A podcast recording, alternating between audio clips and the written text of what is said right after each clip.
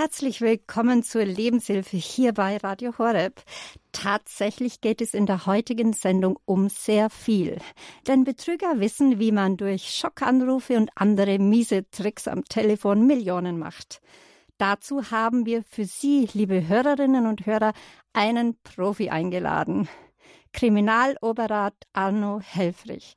Er ist seit vielen Jahren Fachmann für Kriminalprävention bei der bayerischen Polizei und am Mikrofon begleitet sie durch diese Sendung Christine Hein-Mosbrucker.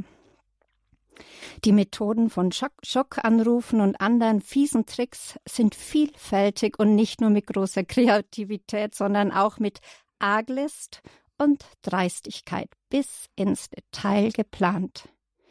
Wie wir solche Täter möglichst schnell erkennen und selber schützen oder sogar mithelfen können, solchen Betrügern das Handwerk zu legen, darüber unterhalten wir uns mit Arno Helfrich. Seit knapp 44 Jahren ist er Polizist und seit über 18 Jahren ist er im Bereich der Kriminalprävention beim Kommissariat 105. Er ist zuständig für Stadt- und Landkreis München und durch Vorträge, Veranstaltungen und Öffentlichkeitsarbeit versucht er vor allem älteren Menschen in unserer Gesellschaft über die Tricks der Betrüger aufzuklären und Tipps zu geben, um nicht auf deren vielfältige Methoden hereinzufallen. Herzlich willkommen bei uns live im Studio, Herr Helfrich. Grüß Gott.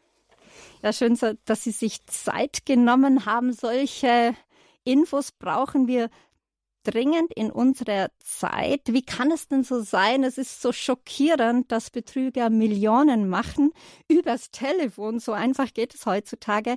Wie kann es sein, dass der Nährboden dafür so gut, dass es um den Nährboden so gut steht, dass es so reiche Früchte bringt, dass sie so viel Freiraum haben?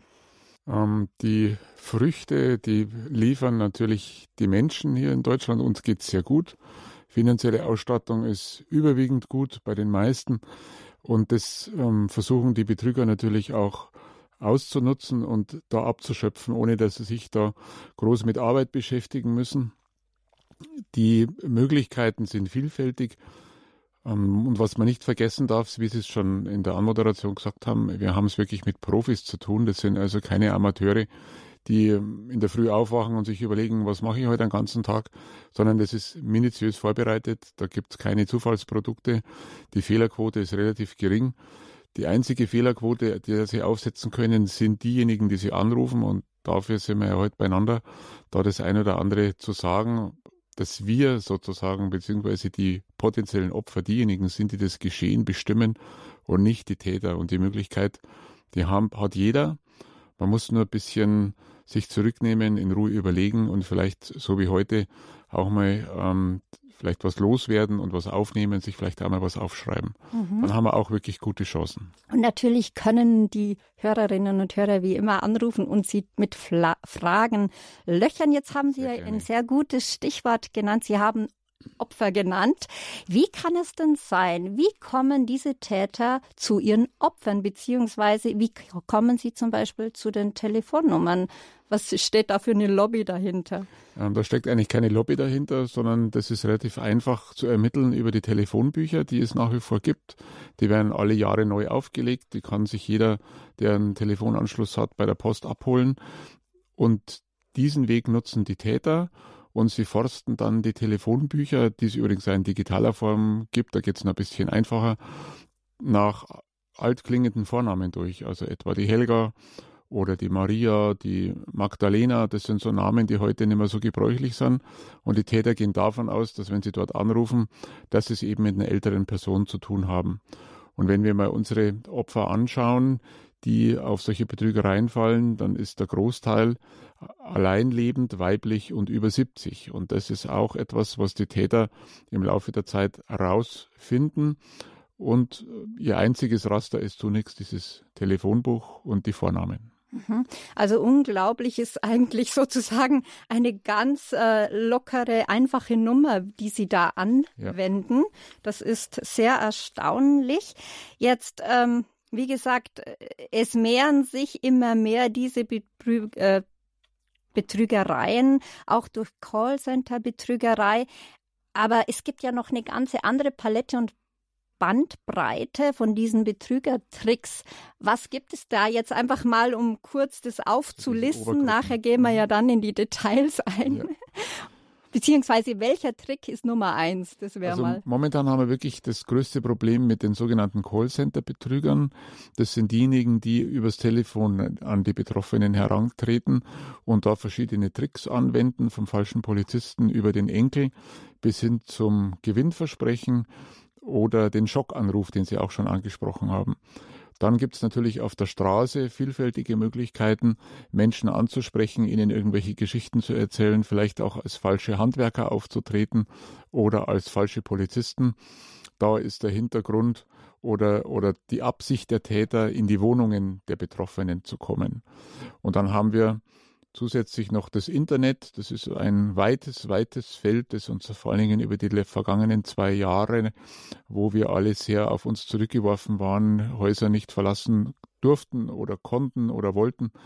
Und insofern viele Menschen eben über die neuen Medien versucht haben, Kontakte zu halten. Und auch da haben die Betrüger die Zeichen der Zeit erkannt und nutzen das auch sehr, sehr intensiv. Also Callcenter-Betrügerei ist der Hype. Das ist momentan das, womit Sie am meisten beschäftigt sind.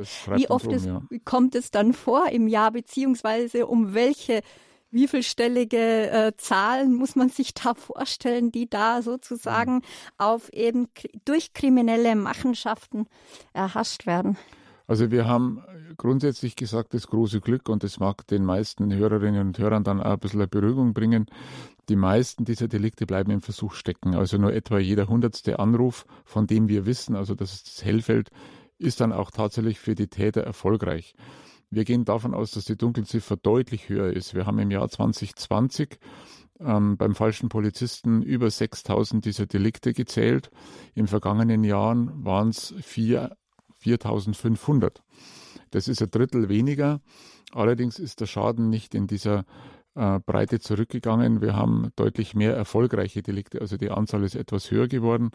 Und die Schadenssumme aus dem vergangenen Jahr liegt bei über 2,5 Millionen Euro.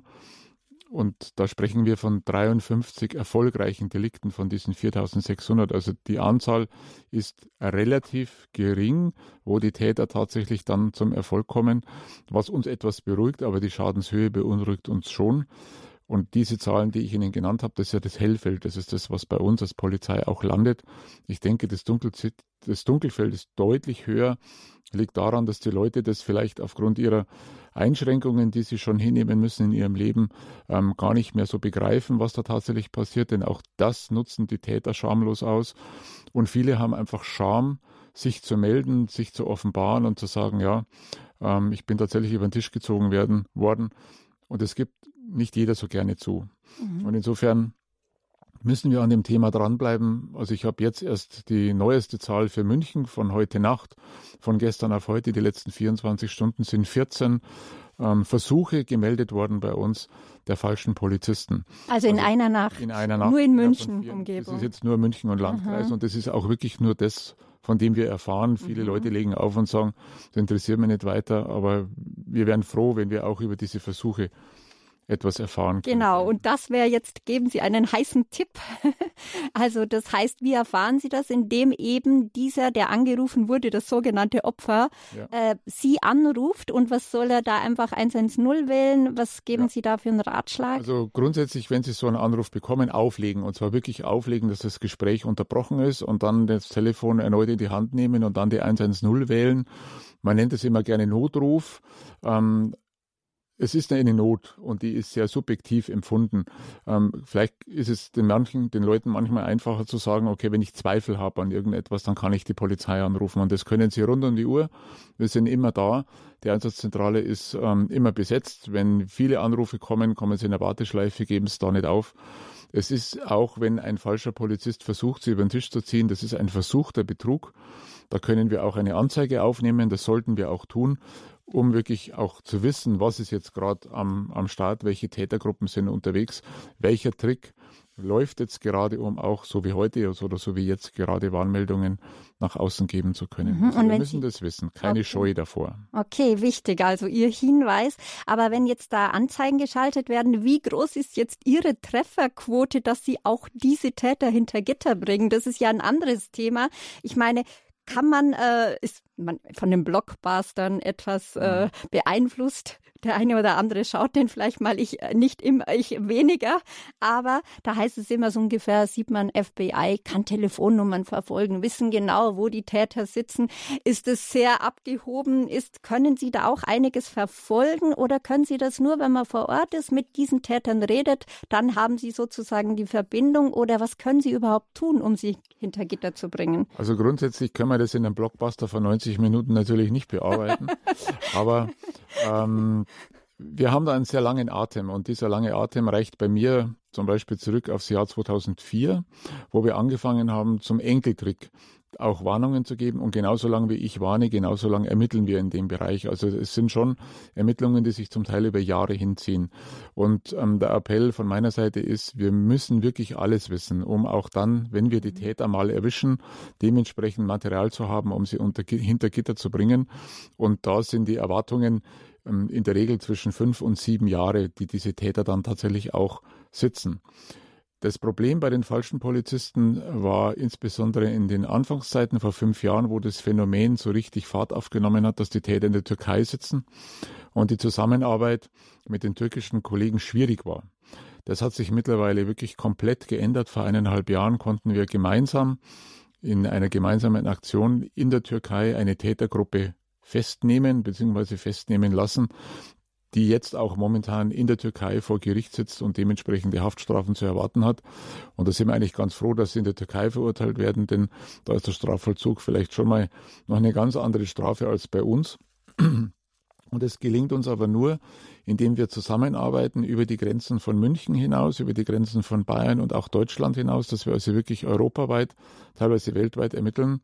Wir haben auch Möglichkeiten, Telefonate nachzuverfolgen.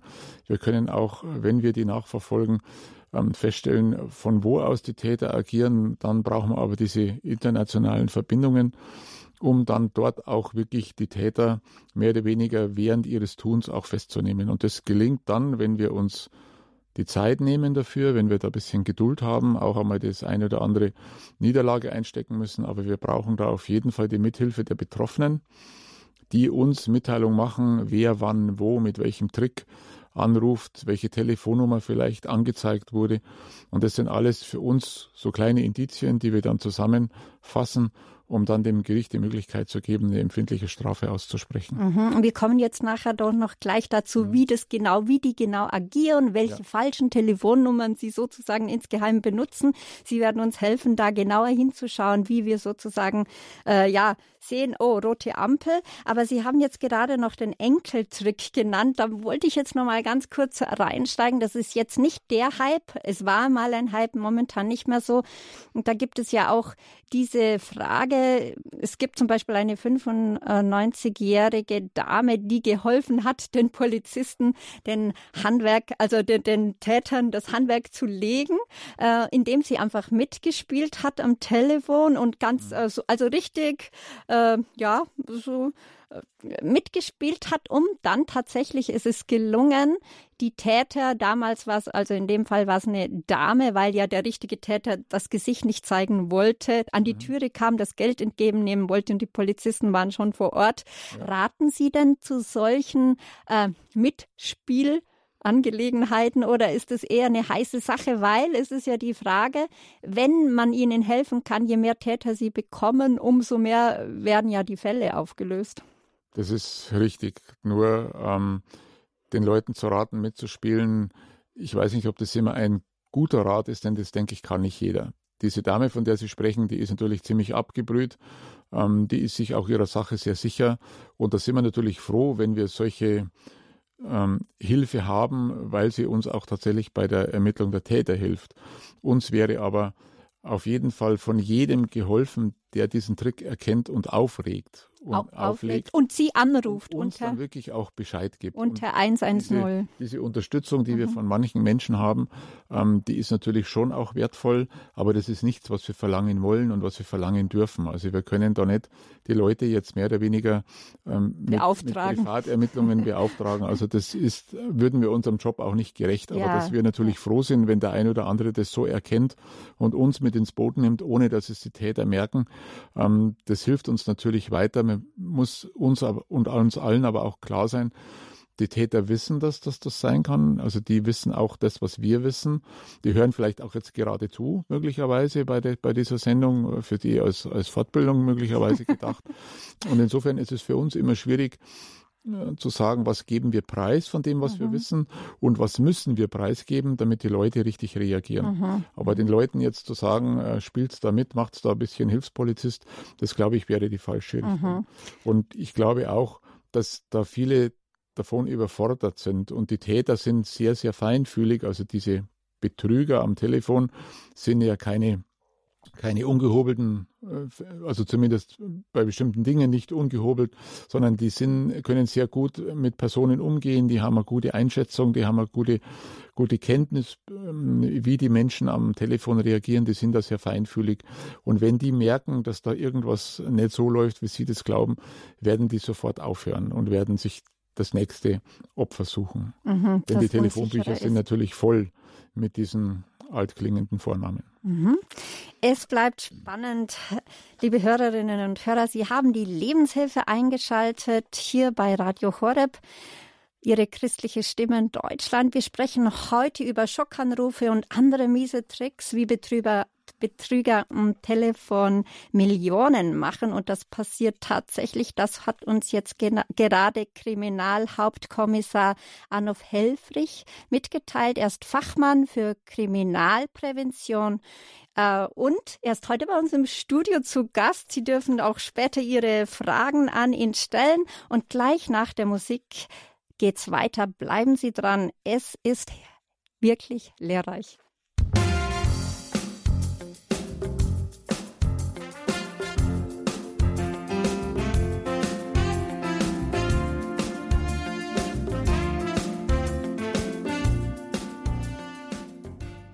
Herzlich willkommen. Sie haben die Lebenshilfe eingeschaltet. Hier ist Radio Horeb, Leben mit Gott. Schockanrufe und andere miese Tricks, wie Betrüger am Telefon Millionen machen. Ja, darüber sprechen wir heute in der Lebenshilfe mit Arno Helfrich. Er ist Kriminalhauptkommissar, Fachmann für Kriminalprävention im Studio beim Kommissariat 105. Jetzt wollten wir Sie einladen. Sicher hat, und wie wir gehört haben, passiert es ja sehr oft, der eine oder der andere Hörer oder die eine oder andere Hörerin schon Erfahrungen mit solchen Betrügern, mit solchen miesen Tricks gemacht, ob es jetzt über die Callcenter-Betrügerei gegangen ist oder der falsche Handwerker, der falsche Polizist, der sich bei Ihnen zu Hause gemeldet hat. Dann dürfen Sie jetzt gleich schon anrufen, weil wir haben die Telefonate, wollen die Telefone für Sie freischalten. Und jetzt sind Sie, liebe Hörerinnen und Hörer, angerufen, Ihre Fragen zu stellen. Rufen Sie uns gerne an unter unserer Hotline. Das ist das Hörertelefon 089 517 008 008. 089 517 008 008. Sie haben die besten Erfahrungen, somit auch die besten Fragen vielleicht. Scheuen Sie sich nicht. Ja, jetzt wollte ich gleich weitergehen, Herr Helfrich, und zwar, es gibt ja so viele Tricks. Eines, den Hype haben Sie schon genannt, Callcenter-Betrügerei. Wie gehen jetzt da die Täter und die Betrüger vor? Wie muss man sich das vorstellen? Also das Telefon läutet zu Hause. Ist das Erste, dass ich jetzt mir mal die Nummer anschaue? Oder wie können Sie das genau schildern, dass wir positiv vorgehen? Es wäre der erste Schritt, mal zu schauen, wer ruft mich denn an? Und das wäre jetzt schon ein sehr, sehr wichtiger Hinweis aus meiner Sicht, wenn Sie eine Nummer anruft, die entweder unterdrückt ist oder die Sie nicht kennen. dann müssen Sie nicht hingehen. Sie sind nicht verpflichtet, mit jemandem zu telefonieren, den Sie nicht kennen. Das ist natürlich schwierig, weil manche auch vielleicht im Bekanntenkreis die Nummer unterdrücken, aber sie wissen im Endeffekt gar nicht, wer denn sie tatsächlich anruft. Was die Täter noch nutzen, ist das Neudeutsch oder Neuenglische Call-ID-Spoofing, nennt sich das. Das bedeutet, dass man auf einem Telefon ja immer eine Nummer erkennen kann, die jemand anruft, und die kann ich verfälschen. Ich kann also jemanden quasi auf die falsche Fährte locken, indem ich jetzt in München die 089 eingebe und dann die 110. Und wenn sie dann abheben, weil sie denken, ja, die 110, das ist eigentlich eine Polizeinummer, und es meldet sich dann ein Polizist, in dem Fall ein falscher Polizist, werden sie sozusagen auch nochmal versucht, Glauben zu machen, dass da tatsächlich die Polizei dran ist. Und da kann ich nur immer wieder sagen, diese 110 kann sie nicht zurückrufen. Die ruft sie nicht an, die 110, sondern das ist eine Notrufnummer, eine Notfallnummer, die nur sie anrufen können. Das gilt auch für die Feuerwehr. Also wenn Sie einen Anruf von der Feuerwehr bekämen, ist es niemals die 112, sondern immer irgendeine andere Nummer von irgendeiner Feuerwache, wenn sowas mal wäre. Mhm. Und das ist so mal, sagen wir mal so, diese erste Möglichkeit, den Tätern schon einmal den Boden etwas abzugraben. Und wenn sie dann tatsächlich aber trotzdem abnehmen, dann würde sich ein Polizist am Telefon vorstellen, der Huber vom Polizeirevier. Hier wäre es jetzt zum Beispiel das in der Beethovenstraße von dem Revier. Der macht sich natürlich vorher schlau, wenn er bei Ihnen anruft. Wo wohnen Sie, in welcher Straße und welches Polizeirevier ist zuständig? Das kann man sich alles über Internet, kann man sich das erarbeiten, und dann kann ich meine Geschichte, die wird ja vorbereitet, kann ich jetzt schon mal so aufbereiten, dass ich das zuständige Revier nehme und einen Polizeibeamten Huber gibt es möglicherweise auf jedem Revier. Also eine relativ unverfängliche Geschichte. Und je nachdem, wie Sie dann reagieren, wenn Sie jetzt auflegen, haben Sie natürlich gewonnen. Wenn Sie nicht auflegen, wird er Ihnen eine Geschichte erzählen, dass in der Nähe Einbrecher festgenommen wurden. Und bei der Durchsuchung hat man einen Zettel gefunden, ein Notizbuch, und da steht Ihr Name drin. Nämlich der Name von der Person, die jetzt gerade angerufen wird, mit Telefonnummer und Straße. Und jetzt macht sich dieser falsche Polizist natürlich Sorgen, ob denn bei Ihnen auch schon etwas passiert ist, ob bei Ihnen eingebrochen wurde, ob bei Ihnen alles in Ordnung ist. Und je nachdem, wie Sie reagieren, und das ist diese Feinfühligkeit der Täter, die führen dann das Gespräch und merken sofort, ob Sie verunsichert sind oder nicht. Und wenn Sie verunsichert sind, werden Sie gefragt, ja, wenn die eingebrechen würden oder eingebrochen haben, gibt es denn überhaupt was zu holen bei Ihnen? Um herauszufinden, ob bei Ihnen Bargeld, Wertgegenstände, Gold, Goldmünzen, was auch immer, wären die möglicherweise als Stillgut zur Verfügung stehen. Und dann würden sie anbieten, das ist gefährlich, was sie da alles zu Hause haben. Wir als Polizei würden ihnen aber jetzt die Last nehmen. Wir würden das zu uns nehmen aufs Revier und dort sicher verwahren. Und je nachdem, ob sie jetzt, und das funktioniert, wie gesagt, von ganz, ganz vielen Versuchen, nur relativ selten. Aber wenn jemand sich verunsichert zeigt und diese Geschichte glauben möchte, dann wird der Täter richtig aktiv und wird alle möglichen Register ziehen, die Leute weiter zu verunsichern und ihnen das ans Herz zu legen, das Angebot der Polizei endlich anzunehmen. Und die Wertgegenstände bereitlegen. Das kann in einem Kochtopf sein, das kann in einer Jute-Tüte, Plastiktüte, in einem Karton sein, der dann vor der Wohnungstür irgendwo im Treppenhaus oder im Müllhäuschen abgestellt wird, und dann kommt die Polizei vorbei und holt es ab. Also so läuft das im Grunde genommen. Also das ist der große Umriss. Also auf keinen Fall darauf eingehen, auf keinen Fall, am besten gar nicht hingehen, wenn so eine Nummer erscheint mit 089110. Und wir holen keine Wertgegenstände bei Ihnen ab. Wir als Polizei machen das nicht, weil wir auch gar nicht den Platz haben. Und was sollen wir mit Ihrem Geld, mit Ihrem vielen Geld auf dem Revier? Machen wir nicht. Okay, danke für den ersten heißen Tipp. Wir holen jetzt unseren ersten Hörer rein, Peter Wein aus München. Grüß Gott, Sie sind auf Sendung. Hallo. Grüß Gott. Ich habe jetzt Ihre Sendung mit Interesse mitgehört. Ich stelle andere Dinge fest. Man sollte versuchen, wenn so eine Nummer da ist, auf keinen Fall ja bitte zu sagen, weil es sind nämlich Leute, die ihnen neue Verträge zukommen lassen wollen, und die werden dann dementsprechend geschnitten, dass sie dann nur noch dieses Ja einkopieren müssen, und dann haben sie einen Vertrag, den sie nicht haben wollen. Punkt 1. Punkt 2, wenn wieder irgendeine Nummer da ist und Sie sind verbunden mit einem Anrufbeantworter, dann hören Sie sich an, was auf den Anrufbeantworter gesprochen wird. Und da müssen Sie wieder aufpassen, wenn die dann sagen, Sie haben gewonnen oder Sie haben dies oder jenes Positive für Sie erworben. Und dann heißt, wählen Sie die Ziffer 1. Auf keinen Fall machen, weil die Ziffer 1 ist normalerweise die Nummer, die Ihnen zurückliegende Anrufe und so weiter hörbar macht. Und die können auch wiederum missbraucht werden. Also das sind zwei Tipps, die ich Ihnen nur geben kann aus der Erfahrung heraus. Und da ist dann eben die Frage, ob es einen Sinn macht, wenn ich über den Anrufbeantworter die Nummer erkennen kann. Meistens sind es die 069er-Nummern, die sind zurzeit ganz extrem, kommt irgendwas da aus Frankfurt und so weiter, ob es dann Sinn macht, die Polizei zu informieren und zu sagen, mich hat gerade jemand angerufen, die Nummer ist so und so, könnten Sie mal überprüfen. Jetzt weiß ich nicht, ob sowas möglich ist. Das sind so meine Wahrnehmungen und vielleicht mein Tipp, den ich dazu geben kann. Danke, Herr Weid. Das haben Sie hervorragend jetzt weitergegeben, die Tipps. Das ist nämlich richtig, solche Anrufe gibt es. Wenn man sie mit Ja beantwortet, dass dann das geschnitten werden kann. Das war jetzt in der jüngeren Vergangenheit nicht mehr so häufig, aber es kommt, wie Sie ja sagen, auch immer wieder vor. Das Gleiche sind diese endlosen Rückrufmöglichkeiten, dass man dann weiter verbunden wird und dann irgendwann zur Kasse gebeten wird. Das sind grundsätzlich...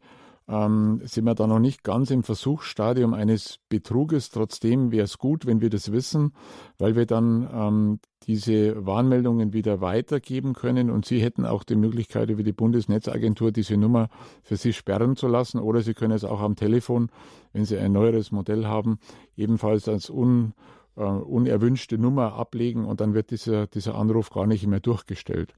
Aber vom Prinzip ist man diesen Anrufen doch eher hilflos ausgeliefert und drum halt mein Tipp, wenn ich eine Nummer nicht kenne, dann gehe ich erst gar nicht ran.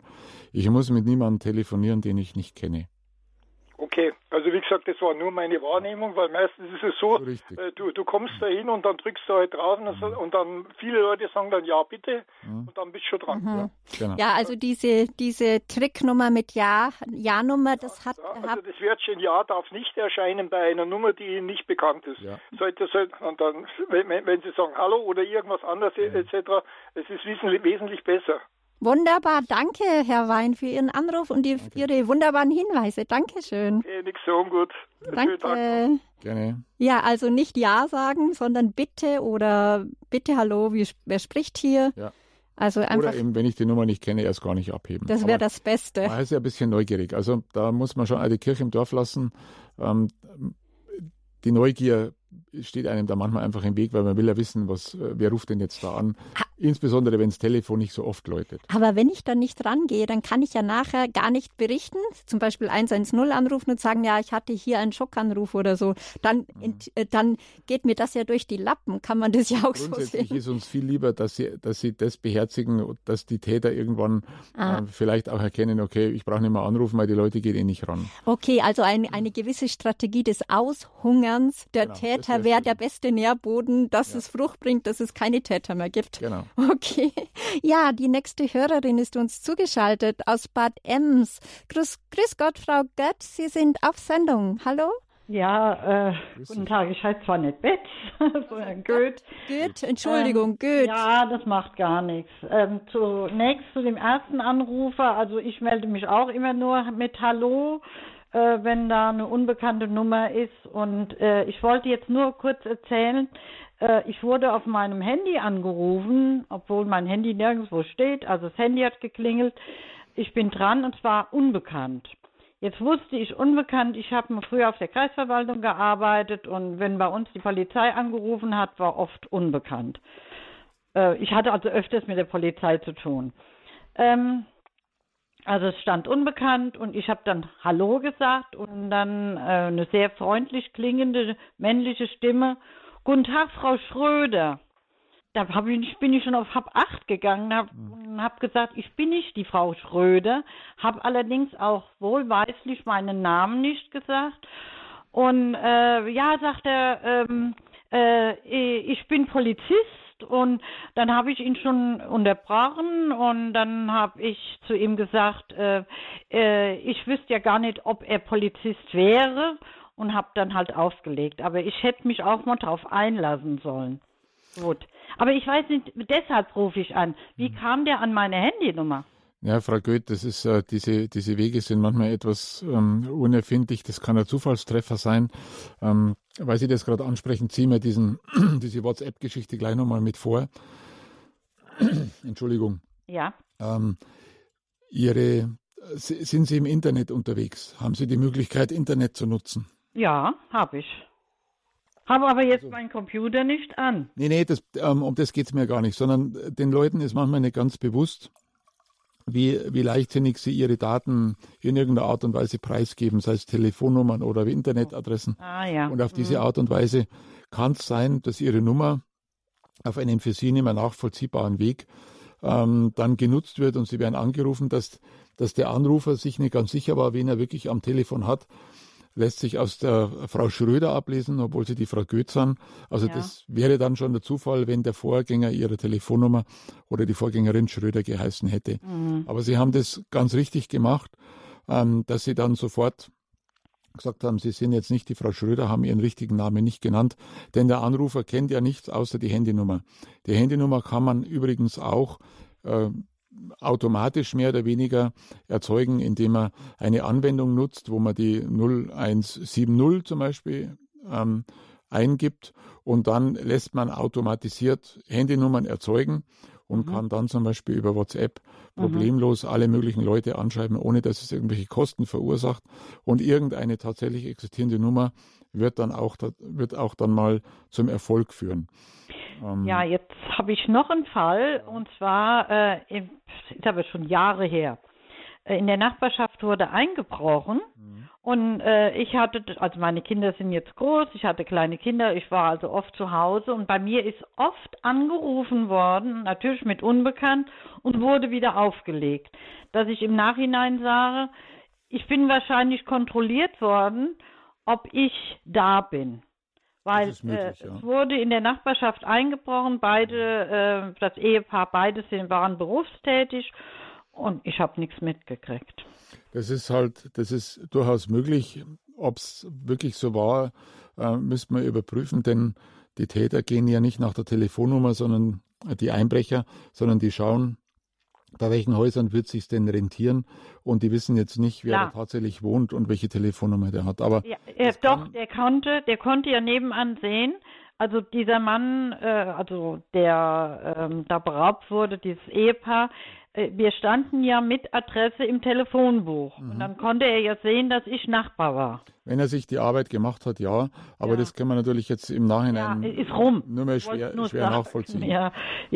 Gut. Aber machen Sie ruhig am Telefon, so wie Sie es jetzt gemacht haben, sind Sie dazu zurückhaltend, vorsichtig und geben Sie bitte auch keine persönlichen Informationen von sich preis, keine Namen, keine Telefonnummern, keine Geburtsdaten, keine sonstigen Informationen über Sie oder Ihre Partner. Ja, ich weiß. Also leider in meinem näheren bekannten Verwandtenkreis, die sind um 10.000 Euro betrogen worden. Enkeltrick. Ja. Mhm. Ja, und diese Frau hat dann noch den Namen des Enkels ausgesprochen und der ist natürlich der Anrufer direkt drauf und hat gesagt, hier ist, ich bin's, der Peter oder wie auch immer und 10.000 Euro weg. Schade. Ja.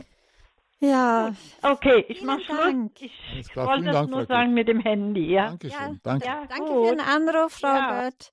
Ja, das ist ja nicht nur der Enkeltrick. Es gibt auch diese Schockanrufe. Vielleicht können Sie mal kurz die Masche der Schockanrufe erklären, falls das jemand noch nicht gehört hat, damit Sie da wissen, wie die ticken, wie sie vorgehen. Also das ist eine ganz, wie Sie es so anfangs schon gesagt haben, eine ganz miese Art und Weise an die Werte der Menschen ranzukommen, und zwar über ihre Emotionen.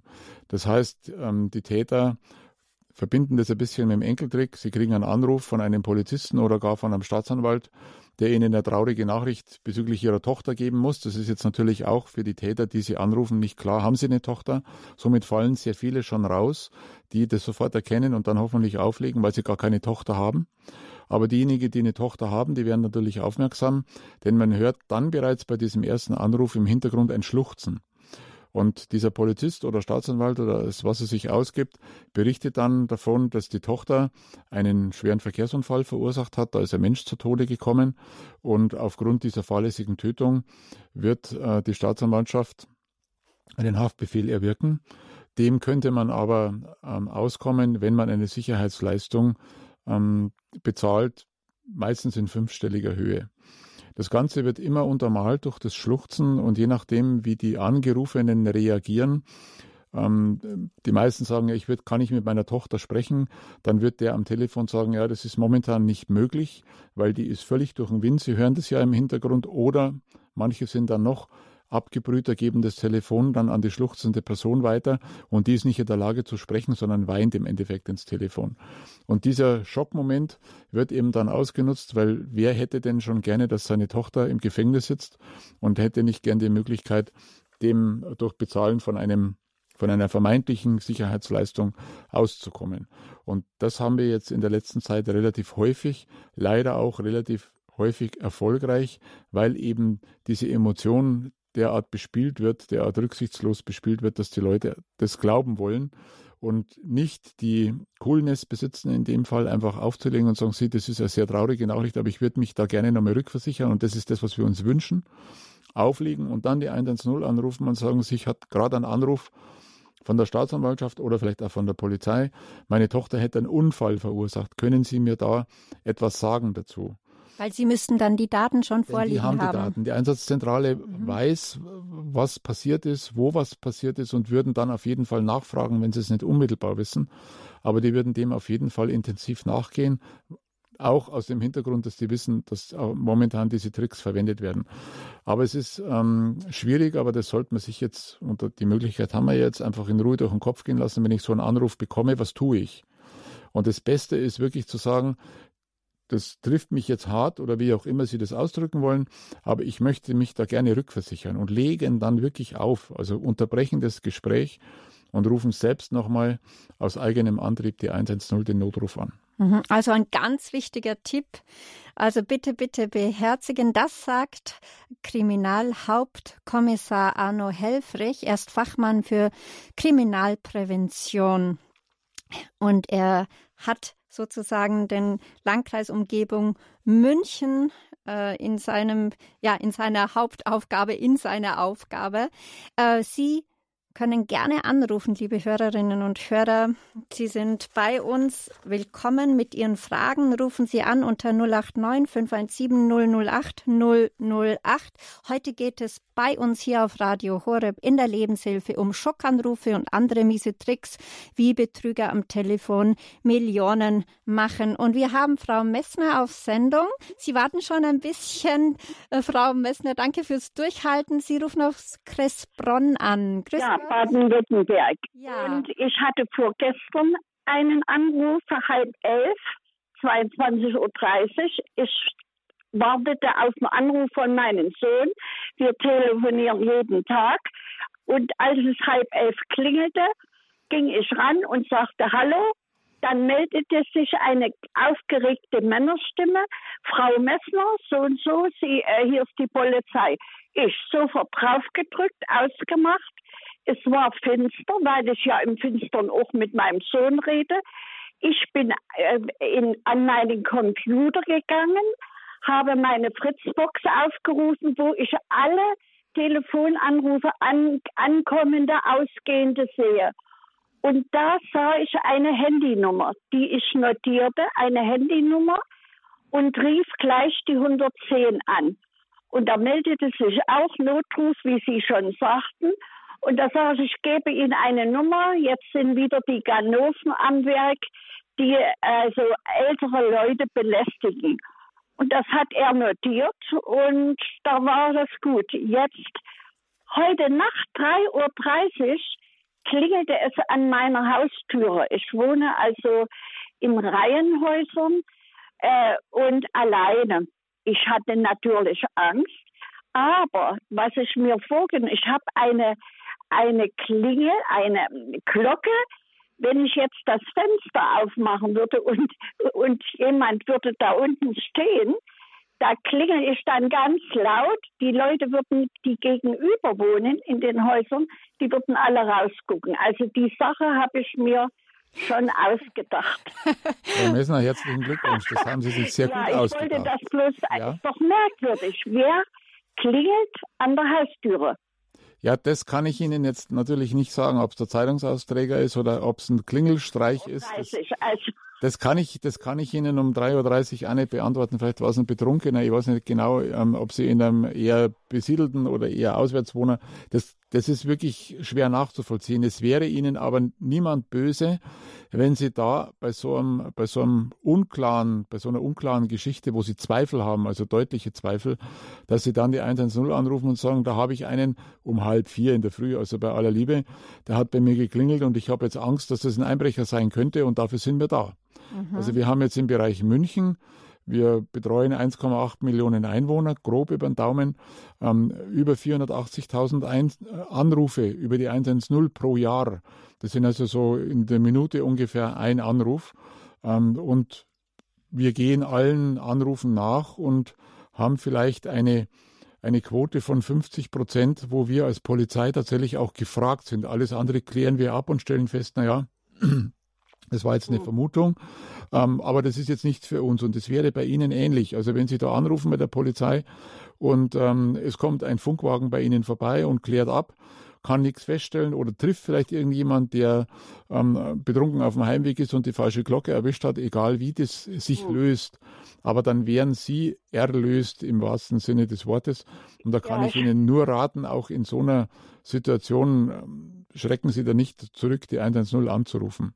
Ja, aber das hat mich auch schon verdächtig die Sache gemacht. Ja, klar. Vor allen Dingen bei mir ist zwischen Lindau und Friedrichshafen, wo ich wohne, derjenige meldete sich aus Konstanz, was noch ein bisschen weiter weg ist. Also da habe ich mir gedacht, Konstanz, also sofort auflegen, nicht reden, ne? Nee, passt. Ja, haben Sie alles richtig gemacht. Also ich denke auch, wenn wir meinen Nachwuchs brauchen, dann würde ich Sie anrufen. Alter Mensch, 84 Jahre, ist man schon aufgeregt. Schön, ja, natürlich. War nur Anerkennung, dass Sie auch sowas wie Fritzbox beherrschen und dass Sie danach schon... Ja, genau. Und dann sperre ich. Also die Nummer habe ich kopiert und auch gleich gesperrt. Ja, vielen Dank. Wunderbar, Frau Messner. Sie sind da sehr wiff. Also vielen herzlichen Dank mal für Ihren Anruf. Ja, also... sich nicht zu scheuen, die Polizei anzurufen, ist das Wichtigste, selbst in der Nacht. Viele haben da Scheu, mir würde es ähnlich gehen. Ich kann doch jetzt nicht die Polizei anrufen, das geht doch nicht nachts um 3:30. Aber Sie sagen, kein Problem, wir sind da, kann nichts schief gehen, keiner ist sauer auf Sie. Nee, so ein Notfall, den empfindet ja jeder sehr subjektiv. Und der eine fühlt sich mehr bedroht, der andere weniger. Und gerade, was die Dame jetzt gerade geschildert hat, wenn es um Einbrecher geht und die Leute stellen fest, da ist irgendjemand im Nachbargrundstück, der da nicht hingehört, und man nimmt es so hin und sagt, naja, es wird schon seine Richtigkeit haben, und am nächsten Tag stellen wir fest, dass eingebrochen wurde.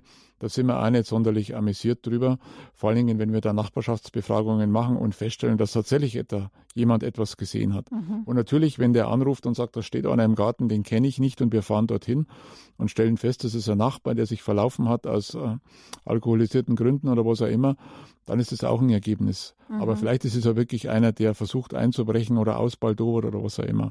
Und solche Hinweise, da sind wir immer froh. Und die besten Festnahmen in dem Bereich gelingen uns in der Regel nach Mitteilungen aus der Bevölkerung über irgendwelche zweifelhafte und ungewöhnliche Situationen.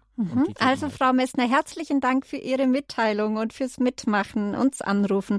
Ja, Herr Sosna, Sie warten schon eine ganze Weile. Sie sind aus Bergisch Gladbach, rufen an. Grüß Gott, Sie sind auf Sendung.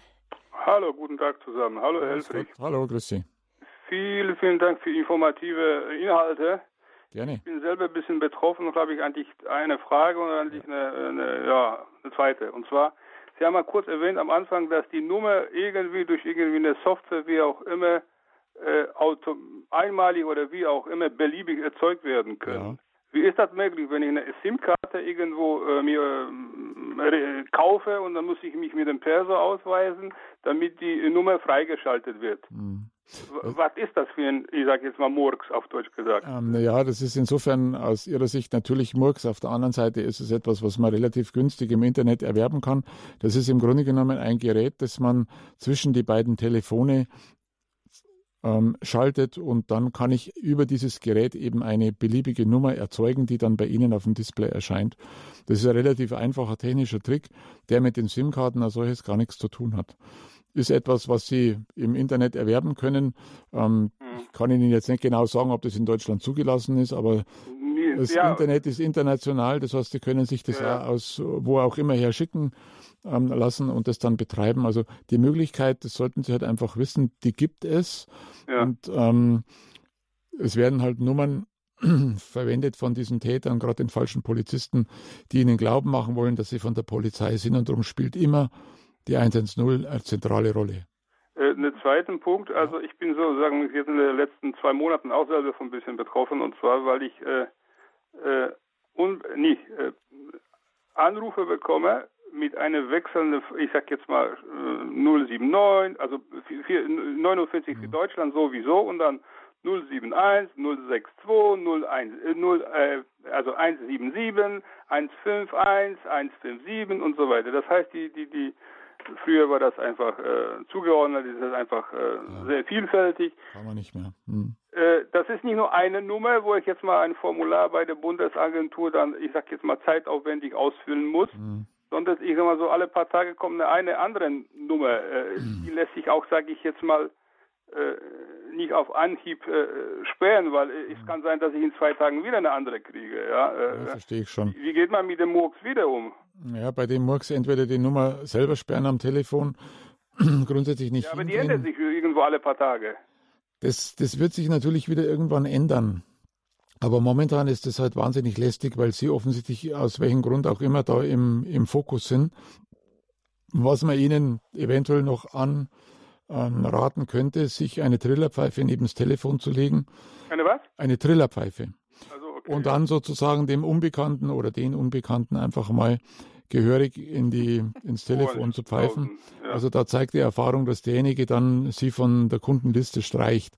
Aber man weiß natürlich nicht genau, ob das immer der gleiche ist oder ob das automatisiert erzeugt wird. Sie sollen ja nur dazu bewegt werden, abzunehmen und vielleicht irgendwelche Weiterleitungen zu bedienen, um dann zur Kasse gebeten zu werden. Also ich habe auch an 2 oder 3 von diesen Anrufen ist nachher die Mailbox bei mir hat sich eingeschaltet, und dann die war einmal leer, und an 2 Mal gab es einfach einen Ansagetext auf Englisch, wo man so irgendwo hinweist auf eine German Identity Card, bla bla bla bla bla, wo dann natürlich dann die Anforderung auch unbedingt immer so Taste, Button 1 zu drücken, um da irgendwie eine Schweinerei einzuaktivieren. Ne?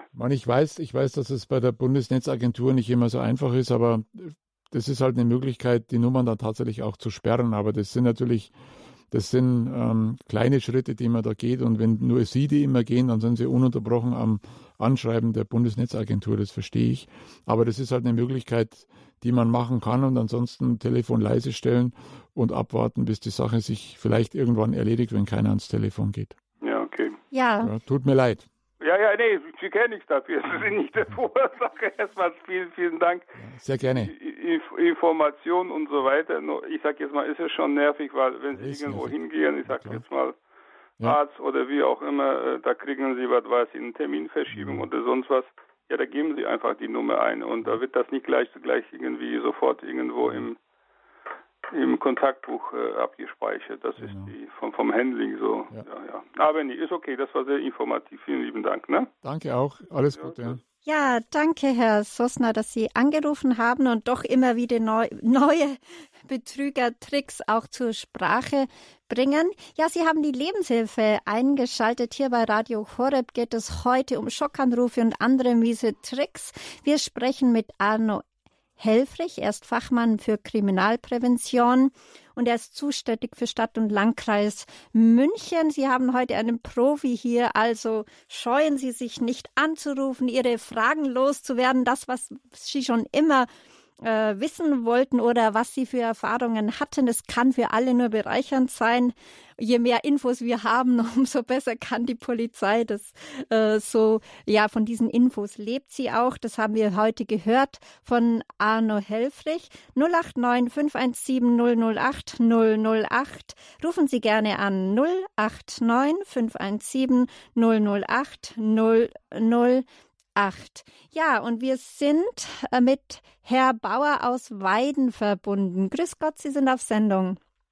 Grüß Gott. Das hat ja 2 Seiten, der Selbstschutz, und die andere Seite ist, an die Täter ranzukommen. ein anonymer, also unterdrückter Anruf, die Tochter hätte einen Unfall verursacht und so weiter. Hat es eine Aussicht, den Anruf der Polizei mitzuteilen, mit dem Ziel, dass die Polizei den Anrufer verfolgt. Kann die Polizei an den Anrufer eines anonymen Anrufs rankommen? Das ist meine Frage. Es gibt technische Möglichkeiten, die sind nicht ganz so einfach. Und wenn wir die Möglichkeit nicht haben, ist es immer für uns noch wichtig zu wissen, wann haben Sie einen Anruf bekommen, welche Stimme hat gesprochen, welche Geschichte wurde erzählt, weil wir natürlich schon über unsere Ermittlungen Personengruppen im Fokus haben. Und wenn wir dann Sicherstellungen machen bei Tätergruppen, können wir durch ihre Daten, wenn wir wissen, wann diese Anrufe waren und was die Inhalte waren, das möglicherweise dem einen oder anderen noch zur Last legen, was dann dazu führen kann, dass das Gericht eine andere Strafe ausspricht. Wenn Sie sich vorstellen, das ist ein versuchter Betrug, da haben wir, wenn Sie ins Strafgesetzbuch reinschauen, eine Strafandrohung von vielleicht einem halben Jahr, die auch möglicherweise mit Geldstrafe abgegolten werden kann. Wenn wir aber viele dieser Versuche haben, wenn wir viele der Betrüger haben und dann mal einen festnehmen, dann können wir dem Richter sagen, das war nicht nur eine einmalige Geschichte, sondern das war fortgesetzt, das war gewerbsmäßig. Dann wird natürlich eine ganz andere Möglichkeit dem Gericht gegeben, auch eine empfindliche Strafe auszusprechen. Und insofern sind diese Informationen für uns tatsächlich wichtig. Also das ist mir hilfreich. Kann die Polizei mit ihren Mitteln den Anrufer, der um 15.30 Uhr angerufen hat, die Nummer, kann die Polizei den identifizieren? Die Möglichkeit kann bestehen, ja. Und kann. Das können wir aber nur dann, wenn wir viele, viele Informationen haben, die wir zusammenführen und nicht nur jetzt aus Weiden zum Beispiel, sondern auch aus München, aus Frankfurt, aus Leipzig, aus Hamburg. Die Täter sind ja jetzt nicht immer nur auf eine Region begrenzt, sondern die versuchen sich natürlich im gesamten deutschsprachigen Raum an die Leute ranzukommen und sie zu betrügen. Mhm. Ja, danke, Herr Bauer. Eine Ermutigung, das der Polizei mitzuteilen. Genau, vielen Dank, Herr Bauer. Ja, haben Sie Mut, Herr Bauer. Danke für den Anruf. Danke. Wiederhören. Ja, wiederhören. Ja, wir haben noch eine Anruferin. Es ist Frau Sponsel aus Forchheim. Grüß Gott, Sie sind auf Sendung. Ja, grüß Gott zusammen. Ja, ich bin auch schon ganz gespannt auf die Sendung gewesen und wollte eben auch noch was beitragen. Und zwar, ja, bin ich leider zweimal auf so Betrüger reingefallen, weil sie mit so einer total heißen Masche probiert haben, wo ich eigentlich, sozusagen mir das halt angehört habe und gedacht habe, ich habe einfach irgendwas verkehrt gemacht und sie wollten mich warnen, dass ich irgendwo einen Vertrag über irgendeine Lotterie, obwohl ich da nicht mitspiele, also ich will es jetzt nicht genau ausführen, es ist dann noch gut gegangen, mich hat jemand gerettet, ich hatte dann auch die Polizei eingeschalten. Die haben gesagt, wenn da was passiert, weil ich dummerweise auch nicht Daten weitergegeben habe. Also das war mir natürlich eine ganz große Lehre. Aber ich werde immerhin noch weiter angerufen mit ganz verschiedenen Nummern und ganz verschiedenen Vorwahlen, so wie der Vorsprecher gesagt hat. Und es kommt unter anderem sogar auch mal drin vor, das wollte ich eben auch noch mitteilen, dass dann plötzlich auch auf dem Anrufbeantworter gesprochen wird. Und zwar bin ich da auch sehr erschrocken. Da heißt dann, hier ruft die Vollzugsanstalt Stuttgart an und drücken Sie die 1 oder irgendwas. Und das ist dann eben zu hören. Und da bin ich auch sehr erschrocken und habe dann im Internet recherchiert und dann hat eben, ich denke, dass eben die Polizei irgendwie sowas reingesetzt hat, dass eben das eben auch ein Trickbetrüger ist. Genau. Aber wenn ich nochmal zum Anfang gehen darf, das ist was wir auch noch ansprechen müssen, das sind die Gewinnversprechen. Das ist also auch eine sehr häufig genutzte Möglichkeit der Täter, um die Leute zu betrügen. Die kriegen einen Anruf, ja, sie haben gewonnen. Die erste Frage, die man sich stellen muss, habe ich denn überhaupt gespielt? Und das ist etwas, was ich habe dann auch bei so einer Freude, was gewonnen zu haben, ist es halt immer schwierig, sich dann da zurückzunehmen und sich nochmal zu überlegen in Ruhe, könnte das ein Betrug sein, weil wer gewinnt denn nicht gerne was. Aber grundsätzlich, wenn man das nüchtern betrachtet, kann ich nur gewinnen, wenn ich gespielt habe. Und wenn ich dann mehr oder weniger auf das Gespräch eingehe, was ich Ihnen nicht empfehlen würde, wenn Sie nicht gespielt haben. Aber wenn man sich das trotzdem anhören möchte, dann werden Sie feststellen, dass Sie zwar was gewonnen haben, das kann ein Auto sein, das kann eine Reise sein, das kann ein Bargeldbetrag sein, aber Sie müssen immer, bevor Sie an den Gewinn rankommen, etwas bezahlen. Und was ist denn das für ein Gewinn, wenn ich selber was dafür bezahlen muss? Und beim Auto, wenn ich ein Auto gewinne, es gibt so Gewinnspiele, das machen die Banken, das machen Institutionen, wer auch immer, dann kriege ich dieses Fahrzeug geschenkt. Dann kann es vielleicht noch sein, dass ich es selber zulassen muss, aber dann ist es auch schon eher ein zweifelhaftes Geschenk. Wenn ich aber dafür bezahlen muss, dass das Fahrzeug versteuert werden muss, dass es Einfuhrzoll bezahlt werden muss und. Also diese ganzen hanebüchenen Geschichten, die Betrüger sich da ausdenken, dann ist das kein Gewinn. Und insofern solche Anrufe, bei Ihnen ist es offensichtlich noch ganz gut gegangen. Einfach abbrechen, unterbrechen und uns als Polizei Bescheid geben. Auch wenn Sie sowas per Fax kriegen oder per E-Mail. Bei der E-Mail ist es auch so, dass Sie ein Gewinnversprechen bekommen. Und wenn Sie diesen Gewinn haben wollen, dann müssen Sie jetzt die unten angehängte das Dokument ausfüllen, da müssen Sie Ihre persönlichen Daten eintragen, Ihre Kontodaten, die Telefonnummer und. Also da geht es nicht darum, dass Sie gewinnen, sondern die Täter versuchen, an Ihre Daten ranzukommen. Und da kann ich nur warnen davor, wenn Sie nichts gespielt haben, dann können Sie auch nichts gewinnen. Ja, aber dieser zweite Trick, der war, fand ich, absoluter Knaller. Das war nämlich so, als die haben mich angerufen, dass ich irgendwo mitgemacht habe ich ja nicht. Und ich wische halt im Handy immer die Lotteriedinger weg, also dass ich die lösche, ne? Und die haben mir irgendwie versucht mitzuteilen, dass ich irgendwo einen Vertrag aus Versehen abgeschlossen habe durch irgendeinen Klick und sie wollen mich jetzt retten, dass ich sozusagen diesen Vertrag verkürze. Ja. Und dann habe ich natürlich erstmal mir gezweifelt, wie ich da überhaupt wohin klicken sollte, weil ich das ja immer weglösche, damit ich das überhaupt ja gar nicht da drauf komme. Und da haben die mich so rein verfangen. Also das heißt, das war jetzt eigentlich nicht der Gewinner-Trick, sondern ich habe irgendeinen Vertrag verlängert und Sie wollten mich da raus. Ich weiß nicht, ob Ihnen das eventuell auch schon mal von einem Geschädigten zu Ohren gekommen ist als Spezialist bei der Polizei. Ja, das ist auch eine Möglichkeit, die Leute glauben zu machen, sie haben irgendwas abgeschlossen. Das sind auch diese ganzen Drohbriefe, die Leute bekommen, dass der Inkassobüro vor der Tür steht, dass man also zur Pfändung übergeht und so weiter. Da können Sie bei den Verbraucherzentralen Formbriefe runterladen, die können Sie ausfüllen, die bei genau solchen Dingen dann auch helfen, einen Widerspruch einzulegen. Sie können aber, wenn Sie nichts gemacht haben, wenn Sie keinen Vertrag oder was abgeschlossen haben, diese E-Mails einfach löschen, ungelesen wegwerfen oder löschen. Denn Sie haben ja nichts abgeschlossen.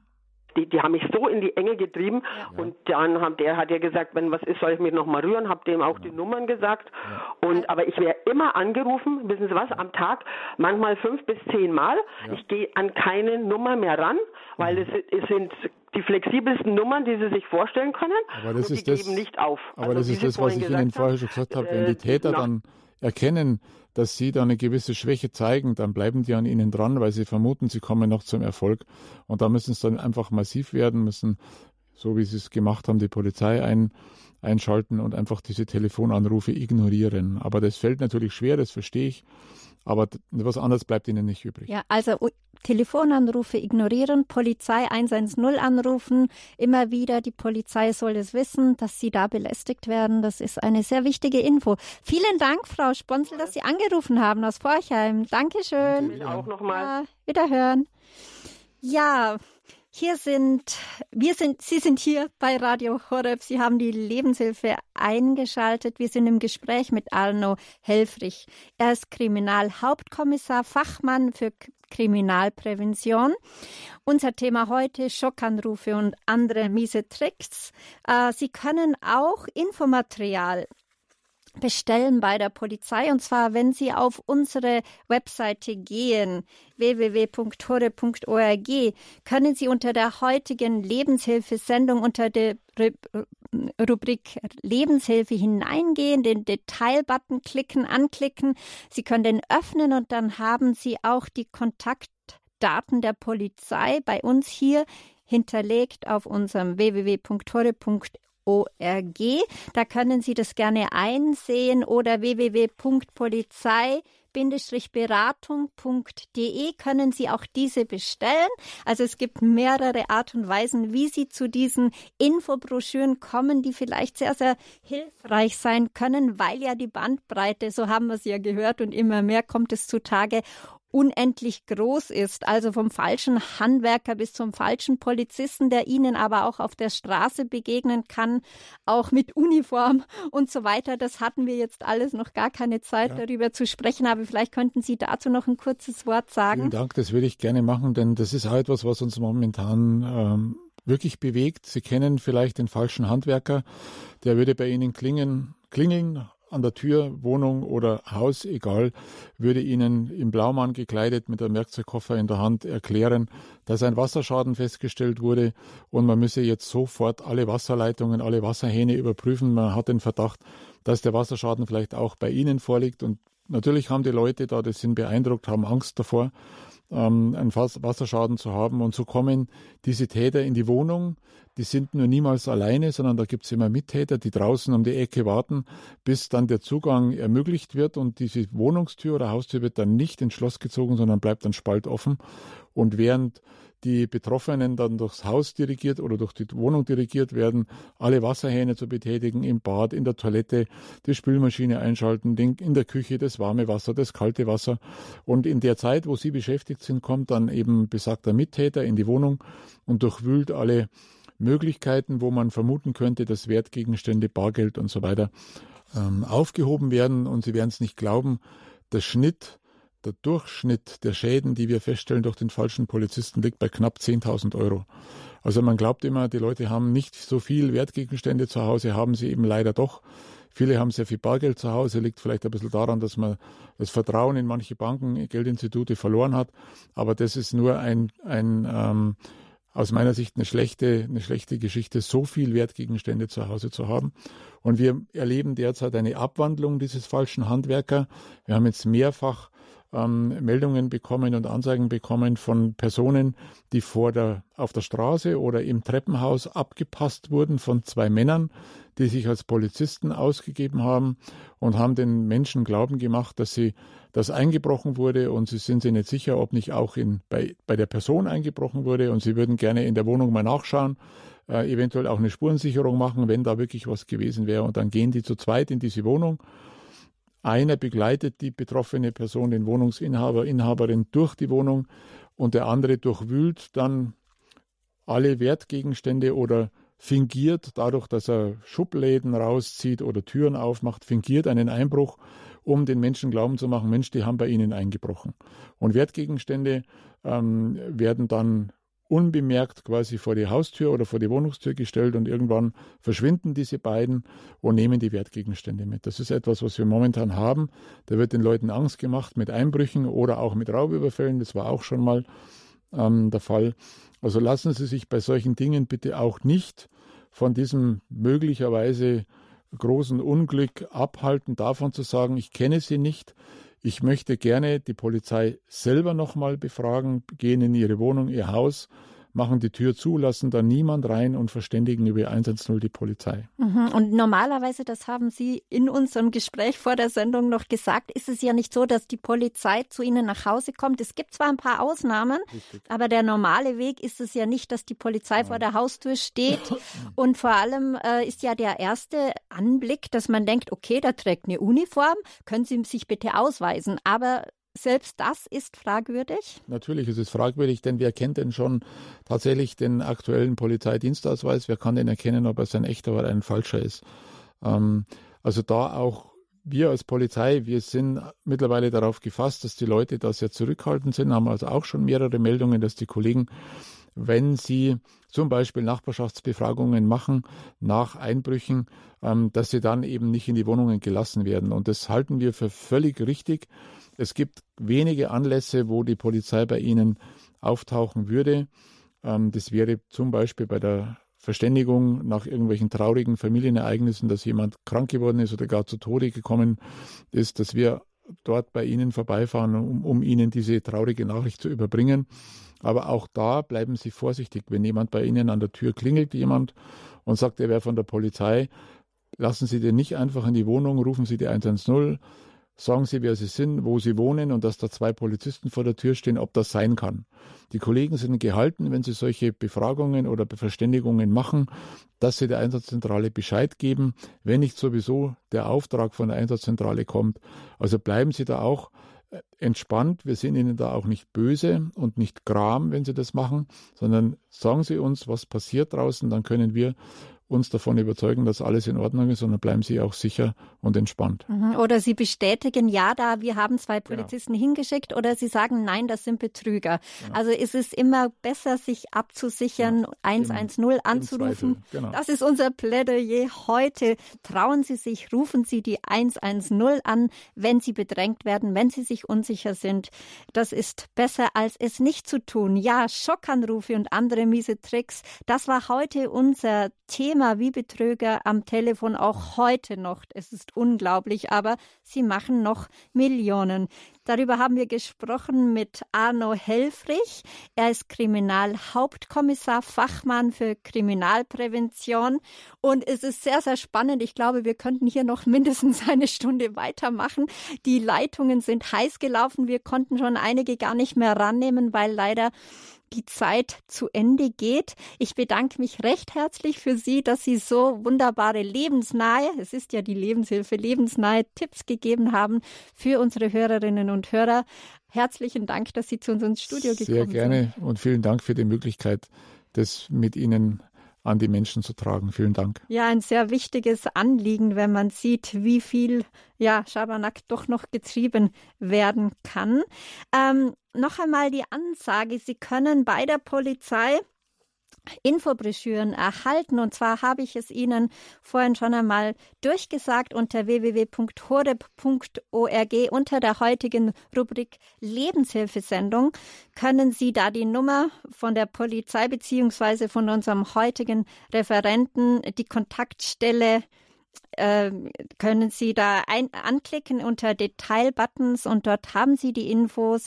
Sie können aber auch, wenn Sie Internet zu Hause haben, unter www.polizei-beratung.de sich selber schlau machen und auch diese Infobroschüren bestellen oder eben abholen, wie Sie wollen. Ja, das war unsere heutige Lebenshilfesendung und danke, dass Sie so rege angerufen haben. Sie können wie immer auch eine CD bestellen unter der Nummer 083 289 211 120. Schön, dass Sie dabei waren und wir hoffen, dass Sie wieder einschalten, wenn es heißt Lebenshilfe. Am Mikrofon für Sie heute Christine Hein-Mosbrucker.